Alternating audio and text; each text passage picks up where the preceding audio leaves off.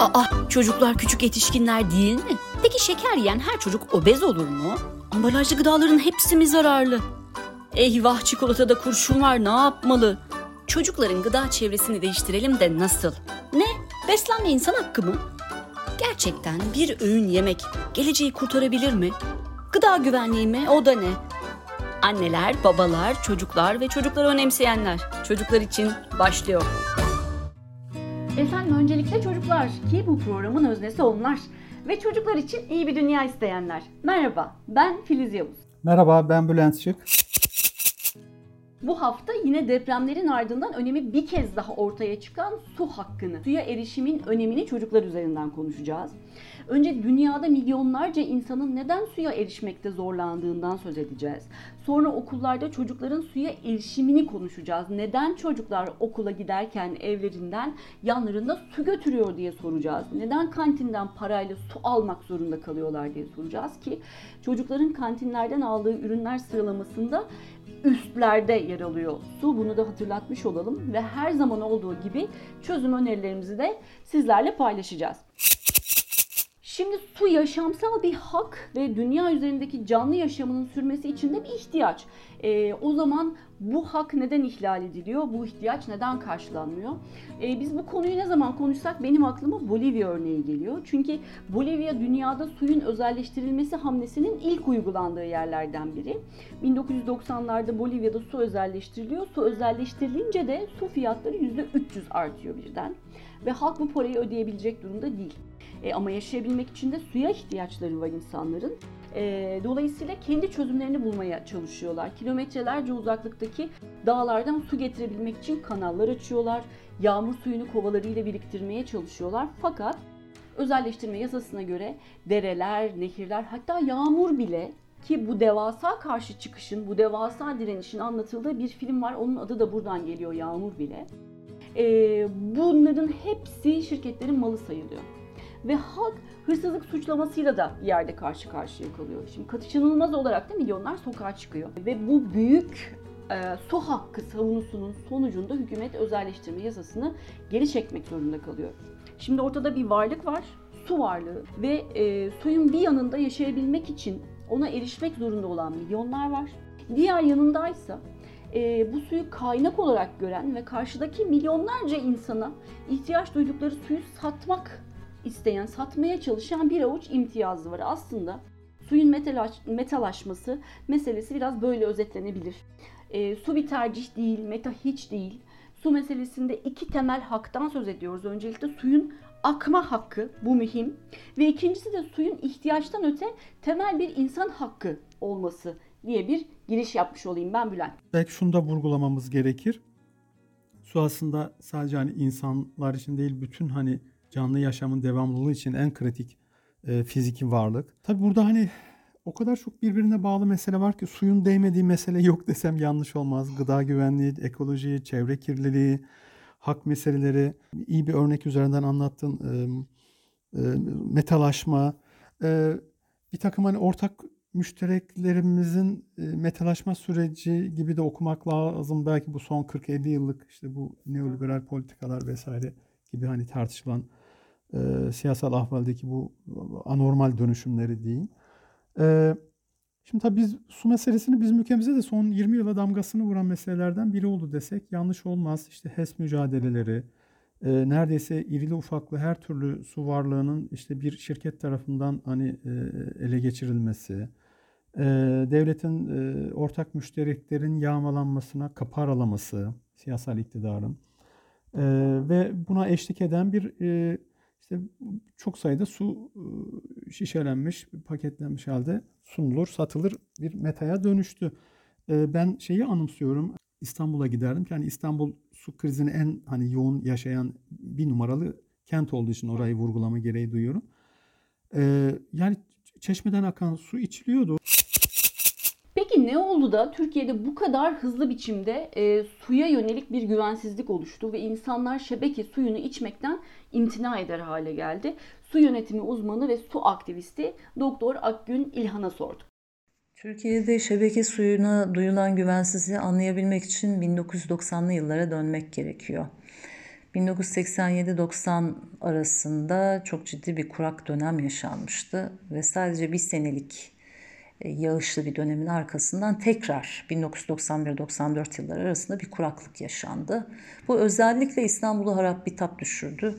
Çünkü İstanbul nüfusu hızla artan bir kentti o zamanlarda. Tıpkı şimdi de olduğu gibi su ihtiyacı da tabii nüfus arttıkça birlikte artıyordu. Yeni altyapılar kurulması gerekiyordu ama e, buna yetişilemiyordu yani çok hızlı bir e, çok çarpık aynı zamanda bir yapılaşma, kentleşme söz konusu olduğu için e, buna yetişilemiyordu. Bir yandan da tabii bu yapılaşma su tutan havzaları da İstanbul'un kendi havzalarında, su havzalarında kirletiyordu. E, bunun sonucunda su kesintileri ve onunla birlikte su kirliliği kaçınılmaz oldu. Bütün bunlar toplumda çok büyük bir travma ortaya çıkardı. E, ve tam da bu noktada ortaya ambalajlı su şirketleri çıktı. Elbette ki daha önceden de tek tük su markaları vardı. Ama bunlara yenileri eklendi. E, eskilerin de zaten kapasitesi arttırıldı. Ve insanlar da tabii akan pis suya bakıp bu su kesintilerini düşünüp bu suları almaya başladılar. Ee, şimdi aynı zamanda o yılları düşündüğümüzde 1980'lerden 90'lardan bahsederken aynı zamanda şunu da hatırlamamız lazım. Türkiye'nin IMF ve Dünya Bankası ile yaptığı anlaşmalar gereği devletin yerel yönetimlere daha önceden bu İller Bankası vasıtasıyla verdiği o mali teknik destekler büyük oranda azaltıldı. Çünkü bu dönemlerde bu yıllarda dünyada kamu hizmetlerinin devlet eliyle değil e, uzmanlaşmış şirketlerce yürütülmesi savunuluyordu. Yani işte su şirketleri dünyaca bilinen, dünya çapında çalışan. E, Türkiye'de de bu rüzgar esti maalesef. Türkiye'de bu rüzgardan nasibini aldı. Bu noktada altyapıyı iyileştirme, ve tabii içme suyunun kalitesini düzeltmek konusundan çok aslında İstanbul su arzını artırma yönünde yatırımlar yapmaya başladı. 90'lı yıllardan bahsediyorum. 90'lı yıllarda 8 farklı baraj yapıldı İstanbul için ki bunların 3 tanesi İstanbul'un il sınırlarının dışında. İşte bu zamanlarda içme suyuyla kullanma suyunun yolları ayrılmaya başladı. İnsanlar bu suyun yani ambalajlı suyun lezzetine alıştıkça şebeke suyunu beğenmez hale geldi. E, halbuki aslında bu şebeke suyun üzerinde 7-24 365 gün çifte denetim var. Yani hem İl Sağlık Müdürlüğü'nce hem de İSKİ'nin akredite laboratuvarları tarafından sürekli olarak denetim altında olan, kontrol edilen bir su. Günde yüzlerce mahalleden örnek alınıyor kontrol. Yani ambalajlı suyla şebeke suyunu karşılaştırdığımızda şebeke suyu üzerinde sürekli bir denetim var. E, şebeke suyunun üzerinde sürekli bir denetim var dedik. Bu da şebeke suyunun esasen daha güvenli olduğunu gösteriyor aslında. Ama algı böyle değil. Algı herkesin ambalajlı su tükettiği yönünde. Peki gerçek bu mu? Tekrar Akgün İlhan'a kulak verelim. Şimdi bizde şöyle bir algı yanılsaması var. Hep şey diyoruz, kim şebeke suyu içiyor ki? Kimse içmiyor artık falan diyoruz ama aslında hiç öyle değil. E, bu çok sınıfsal bir mesele. Yaşadığımız ekonomik krizle birlikte bu sınıfsallık daha da kendine net bir şekilde gösteriyor. Ambalajlı Su Üreticileri Derneği var, SUDER. Her sene Türkiye'de ne kadar insan şebeke suyu tüketmiş bunu sene sene gösteriyorlar. 2022 e, yılında Türkiye'de kişi başına düşen ambalajlı su tüketimi 139 litre olmuş. Şimdi bakın 139 litre ne demek? Hep ne diyoruz? Günde 2 litre su içmemiz gerekiyor diyoruz değil mi? Şimdi günde 2 litreden hesaplayalım. Yıllık su tüketimi ne kadar olmalıydı ama ne olmuş diye. 2'yi 365 günle çarptığımızda ne yapıyor? 730. Yani normalde 730 litre olması gereken su tüketimi eğer herkes ambalajlı su içiyor olsaydı 139 litre çıkmış. Demek ki nedir? Aslında yani bu 139 litre 730 litrenin yaklaşık işte %19'una tekabül ediyor. Yani şöyle bir şey de diyebiliriz. Aslında Türkiye'de %19 nüfusun %19'u ancak ambalajlı su kullanıyor diyebiliriz de yani buradan hareketle. Hatta şunu da söylemek lazım. Ee, yani ambalajlı su tüketen insanların çoğunluğu sadece içmek amaçlı değil, çayında, kahvesinde, yaptığı çorbasında, yemeğinde de bunu kullanıyor. Yani aslında %19'dan da düşük bir e, kesim aslında ambalajlı su kullanıyor. Tabii bunun nedeni güven olmayabilir. Yani şebeke suyuna duyulan güvenden çok ekonomik bir şey olduğunu düşünüyorum ben. Çünkü ambalajlı su e, yüzlerce kat daha pahalı şebeke suyundan. Kalite olarak daha iyi olmamasına rağmen e, zaten hani şunu söyleyebilirim ki rahatlıkla büyük bir kesim bizim ülkemizde zaten musluk suyu içiyor, şebeke suyu içiyor. Bütün bunların tabii değişebilmesi için, bu algının değişebilmesi için e, yani içtiğimiz suyu tanımamız lazım. Nereden geliyor, nasıl arıtılıyor, e, evlerimize hangi şartlarda geliyor bunların bilinmesi lazım. E, ve e, hani bizim geleceğimiz şebeke suyu. Şimdi tabii iki mesele var suyla ilgili. Birincisi evet su en önemli gıda güvenliği, halk sağlığı çalışmalarının başında gelir. Suyun hijyeni, temizliği, hastalık etkenlerinden arındırılması ve geçtiğimiz yüzyılın en önemli halk sağlığı başarılarından bir tanesi de işte bu suyun hijyenini sağlamak olmuştur. Ee, bir takım salgın hastalıklar su varlıklarındaki kirlenme sonucunda çok hızlı yayılır çünkü işte iyi bilinen örnek işte koleradır, e, tifodur, e, çeşitli gıda zehirlenmesi etkenleridir vesaire. E, işin bir yönü bu. Yani sularda gıda güvenliğini sağlamak. E, diğeri de tabii suyun lezzeti. E, bu metalaşma hikayesinde bizim ülkemizde özellikle e, lezzeti bir güvensizliğin göstergesi olarak kullandığını düşünüyorum ben bu su şirketlerinin. Yani e, bilmem hani hiç tanık olduğumu hatırlar mısın? İşte e, çeşmeyi açarsın, e, su kireçli akar biraz, e, tadı kötüdür doğal olarak ama o tadının kötü olması aynı zamanda bir güvensizlik meselesiymiş gibi düşünüldü, yansıtıldı. Böyle bir hani gündem oluşturuldu. Özellikle hani şirketlerin reklam pazarlama stratejisi açısından problemli bulduğum bir nokta bu. Ama hani genelde bakıldığında Türkiye'de özellikle e, yerel yönetimlerin e, çalışma alanına giren bir mesele, su meselesi, Sağlık Bakanlığı diğer önemli kamu kurumu. Yani her iki kurumun yaptığı çalışmalarla çeşmeden akan suyun garanti altına alınması ve içilebilir olması mümkün. E, ben yine de hani şunu iddia edeceğim. Türkiye'de yine de en sık kontrol edilen su içme suları bağlamında söylüyorum. Çeşmeden akan sudur. Yani e, gerek yerel yönetimler e, gerekse çeşitli kamu idaresi e, bur, burada bir takım hani sorunların önünü kesmek için e, çalışmalar yapar. Öte taraftan yani biz suyun satın alınabilir bir meta olarak hani kabul ettiğimizde paketlenmiş işte müşterek su varlıklarına el konulmuş, dönüştürülmüş işte piyasaya bir ürün olarak satılmasından söz konuyor. Ya burada tabii hani e, nasıl diyeyim herhangi bir nesne değil su. Bu, buna böyle hani bakmak lazım. Böyle baktığımızda parayı veririm, alırım. E, kirlettiysem öderim. E, yani bir, bir sürü şeye kapı aralıyor o metalaşma fikri. Oysa su, hava, toprak gibi fiziki varlıkları hayatın devamlılığı için olmazsa olmaz bir takım varlıklar. Hatta yani bir, bir, bir hak öznesi. Yani kirletilmesi, aşındırılması, el konulması, hor kullanılması yani bir, bir sürü hani şey sayılabilir. Bir, bir suç olarak değerlendirilmesi ve ona göre bir hani bakış açısı oluşturulması gerekir. Ee, öbür türlü e, baktığımızda bizim bütün bu metalaşma hikayesi aslında suyun e, tükenişini, kirlenişini e, bir fiziki varlık olarak e, kullanımdan çıkmasını doğuruyor. Yani bu bunu vurgulamayı çok önemli buluyorum.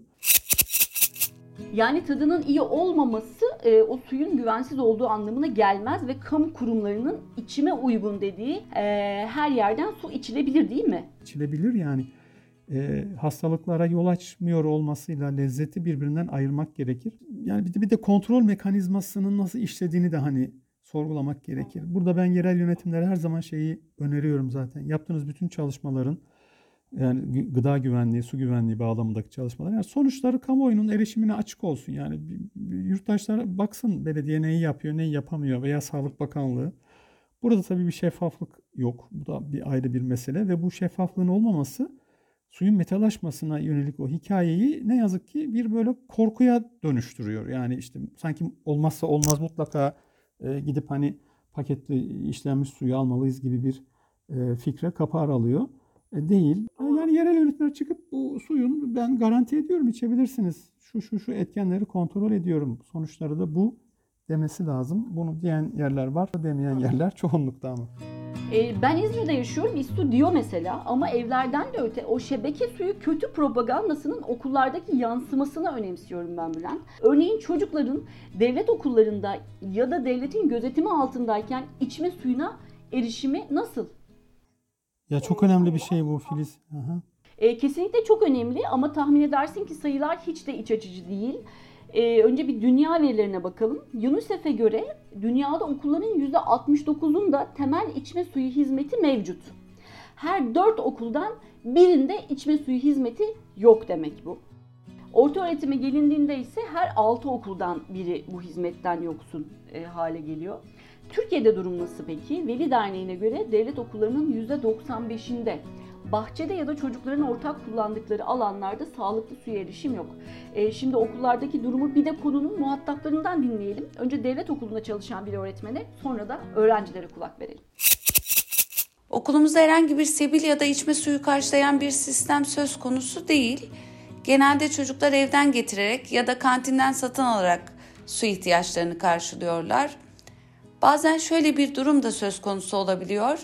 Arkadaşlarının şişelerinden çok da hijyenik olmayan bir şekilde kendi şişelerine doldurarak içebiliyorlar. Bunlardan herhangi birini yapamayan öğrencinin susuz kaldığını söyleyebilirim. Evden şişeyle getiriyor. Ben genelde evden getirmeyi tercih ediyorum. Bazen kantinden alıyorum, bazen evden getiriyorum. Kantinden bir şişe su alıyorum. Bazenleri yetiyor, bazenleri yetmiyor. Eğer yanımda para varsa kantine gidip e, su alıyorum. Yoksa da bir arkadaşımdan borç isteyip o şekilde gidip alıyorum. Param yoksa yani dayanıyorum. Ya da arkadaşlarımdan borç almayı deniyorum. Param varsa alırım ya da param yoksa eğer ve de son ders seçsek beklerim.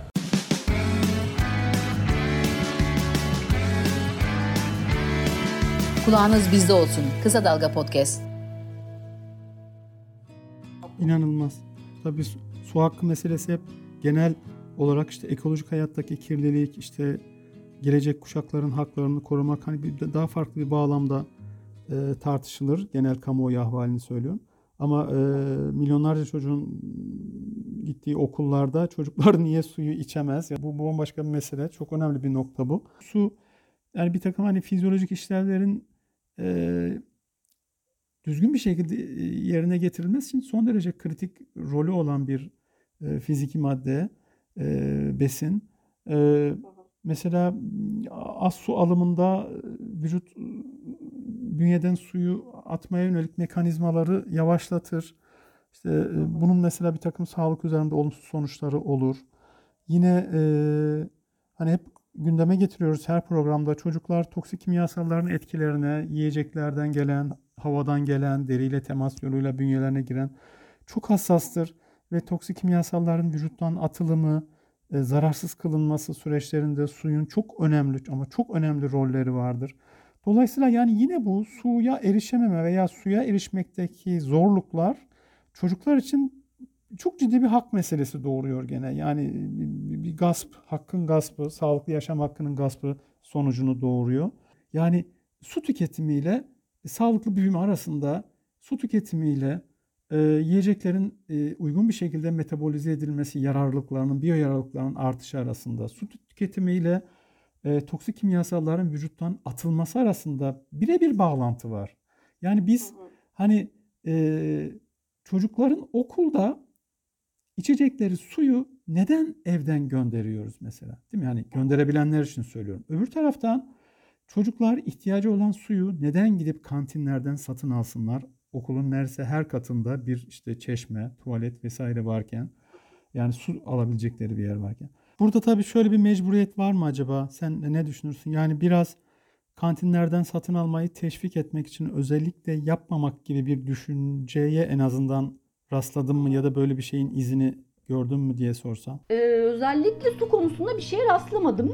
Fakat kantin e, meselesini çalışırken ki çocukların ifadelerinden de kantinlerden çoğunlukla su aldıklarını öğreniyoruz. Boğaziçi Üniversitesi Sosyal Politika Forumu'nun e, raporunda e, adını da söyleyeyim raporun.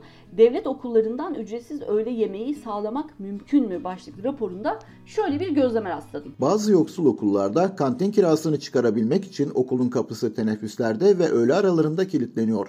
Öğrencilerin köşedeki bakkaldan daha ucuza yiyecek almasının önüne geçiliyor ki öğrenciler kantinden alışveriş etsin. Bakkalda daha ucuz olan ürünler kantinde daha pahalı satılabilsin ve sonuçta okulun acil ihtiyaçları için gereken gelirin önemli kısmını oluşturan kantin kirası kantinci tarafından ödenebilsin.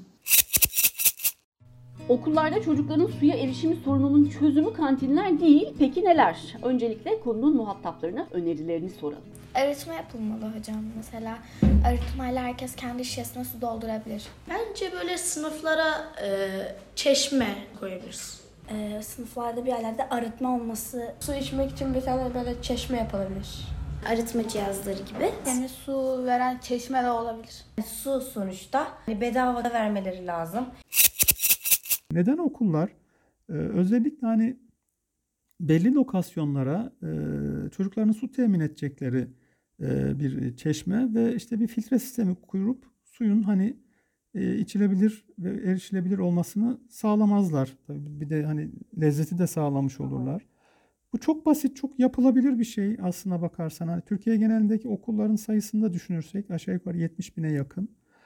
Ee, çok öyle muazzam büyüklükte bir parasal tutardan da söz etmiyoruz. Ee, ama yine hep aynı noktaya geliyoruz. Yani çocukların hani önemsenmemesi, görmezlikten gerilmesi, bir hak öznesi olarak değerlerinin teslim edilmemesi aynı noktaya geliyoruz yine. Aslında söylediğin gibi Bülent çözüm çok basit. Bazı şehirlerde zaten şebeke suyu içilebiliyor. E, bu şehirlerde bina bazında sorunlar olabilir e, fakat okulları eski ve altyapıları da eski olabilir. E, şimdi bina içinde suyun geçtiği borular e, insanlara güven vermeyebilir. E, bu durumda e, okul filtre kullanabilir. Milli Eğitim e, Bakanlığı, Milli Eğitim Müdürlükleri okulun altyapısını yenileyebilir ya da daha palyatif bir çözümle Şebekeden sadece içme suyu için haricen bilmiyorum çekilecek bir boru belki içme suyunun temininde işe yarayabilir. Yani bu borunun her yere ulaşmasına da gerek yok. Su içme alanları e, yapılabilir. Bunun için de Milli Eğitim Bakanlığı'nın yerel yönetimlerle çalışması, gerekiyorsa protokol protokoller imzalaması yeterli diye düşünüyorum ben. Sözün özü yine devasa bir sorunla karşı karşıyayız ama e, yine çözüm çok basit. Yine çocukların e, gaspa uğradıkları hakkı teslim etmek son derece e, basit. Ya en azından evet yani çok yapılabilir, çok mümkün bir şeyden bu bunu sağlamak e, yani yapılabilirlik açısından baktığımızda hani bir önceki programda konuştuğumuz e, çocuklara ücretsiz bir öğün yemek e, sağlansın. Ondan çok daha basit bir e, e, durumdan söz ediyoruz. Ama e, yapılmıyor olması da yine nasıl öğrencilere sağlıklı bir öğün sunmak bir böyle sanki tercih, bir lütuf gibi e, algılanıyorsa, öyle sunuluyorsa bu da öyle. E, şöyle bir şey bizim artık önümüze bir sorun olarak toplumsal hayat yani biz derken hepimiz e, koymamız gerekiyor.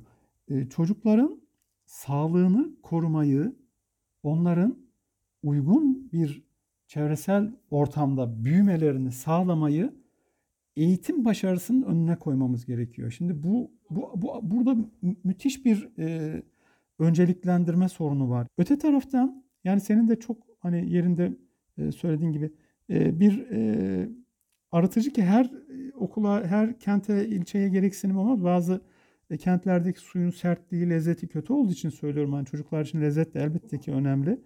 E, bir basit yumuşatma sistemi, su yumuşatma sistemi kurup bir su temin edebilecekleri her kata birer çeşme, su temin çeşmesi adı her ne olursa. Ya bunlar o kadar basit, yapılabilir, maliyeti düşük işler ki neden yapılmaz gerçekten? Burada neden yapılmaz sorusunda Filiz bence sadece kamu otoritesini hani suçlamak, siyasal irade bunu yapmıyor demek işin kolaycılığı. Bunu talep eden bir ve- veli profili de yok Türkiye'de. Anlatabiliyor muyum? Okul aile birlikleri, veli dernekleri, e, hak örgütleri, meslek örgütleri, eğitimle ilgili kurumlar. Ya bizim bu, bu, bu sağlık meselesini, çocukların sağlıklı büyüme meselesini eğitim başarısını etkileyen en kritik şey olduğunu bir kere fark etmemiz lazım ve buna göre taleplerimizi sıralamamız lazım. Yani suya erişim bir haktır. Çocuk bu haktan rahat rahat yararlanabilmeli. Öte taraftan sağlıklı bir öğün sunulması bir haktır. Çocuklara bunun sağlanması için mutlak surette kamu otoritesi kendini mecbur hissetmeli. Yani böyle bir lütuf değil bu ve velilerin de kamu otoritesini zorlayarak bu hakkı talep etmesi önemli diyoruz. Şunu da vurgulamak istiyorum sona yaklaşırken. Çocukların beslenme hakkıyla su hakkı birbirin, birbiriyle ilintili aslında. Geçen programlarda çocuklara ücretsiz sağlıklı beslenme desteğinden söz etmiştik e, okullarda kar odaklı işletmeler olmamalı diyerek e, kantinlerin de bu destek kapsamında dönüştürülmesinden, kantin esnafının e, bu proje kapsamında istihdam edilmesinden söz etmiştik. Bunun gerekliliğinden söz etmiştik. Şimdi bu beslenme talebinin içinde aslında su da var su da olmalı. Dolayısıyla kamu çocuklara beslenme desteği sunarken bu çalışma kapsamında e, aslında çocukların suya erişim sorununu da çözebilir. Yani çocukların e, su hakkının teslimi beslenme hakkının teslimi sırasında çözülebilir. Çok haklısın. Son derece haklısın. O kadar hani birbiriyle değen, temas eden sorunlar var ki işte su gıdaya bağlı, gıda e, ekolojik e, problemlere bağlı, toksik kirlilik meselesi, çevresel kirlilikle yakından bağlantılı. Ya bu kadar büyük meseleleri nasıl çözeceğiz? Yani ben bir, bir birey olarak, bir anne baba olarak hani e, neresinden tutacağım? E, yani biz biraz bu programlarda da hani onu da yapmaya çabaladığımızı düşünüyorum.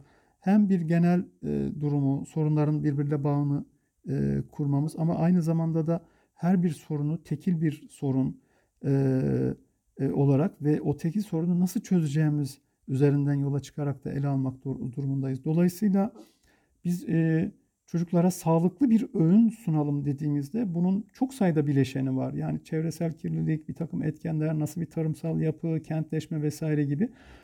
E, ama e, yani bütün bu sorunları bir arada çözerek bir nihai sonuca ulaşmak olanaksız. Dolayısıyla bizim yapılabilir e, ya da e, taleplerimizi önceliklendirerek meseleye yaklaşmamız lazım. Yani kastım şu, ya önce bir agroekolojik tarım yapalım, sağlıklı gıda üretelim de çocukları sonra besleriz gibi bir şeyden söz etmiyorum. Hani öyle bir ahval gözlemlediğim için söylüyorum. Elbette bütün sorunları birbiriyle ilişki içinde ele almayız ama önce hak sorunlarına daha böyle hani özenli, daha dikkatli yaklaşmak lazım. Yani e, Türkiye'de 24 milyon çocuk var. E, 19 milyonu okul çağı çocuğu, işte 5,5 milyona yakın, 5-5,5 milyon okul öncesi. E, dolayısıyla en azından e, okullardaki çocukların bir ve içilebilir su bu, bunu bunu sağlamalıyız. E, bu hafta okullarda çocukların su hakkının ihlalini konuştuk. Biz haftaya yine burada olacağız. Umarız siz de burada olursunuz. Şimdilik hoşçakalın, umutla kalın. Hoşçakalın, umutla kalın.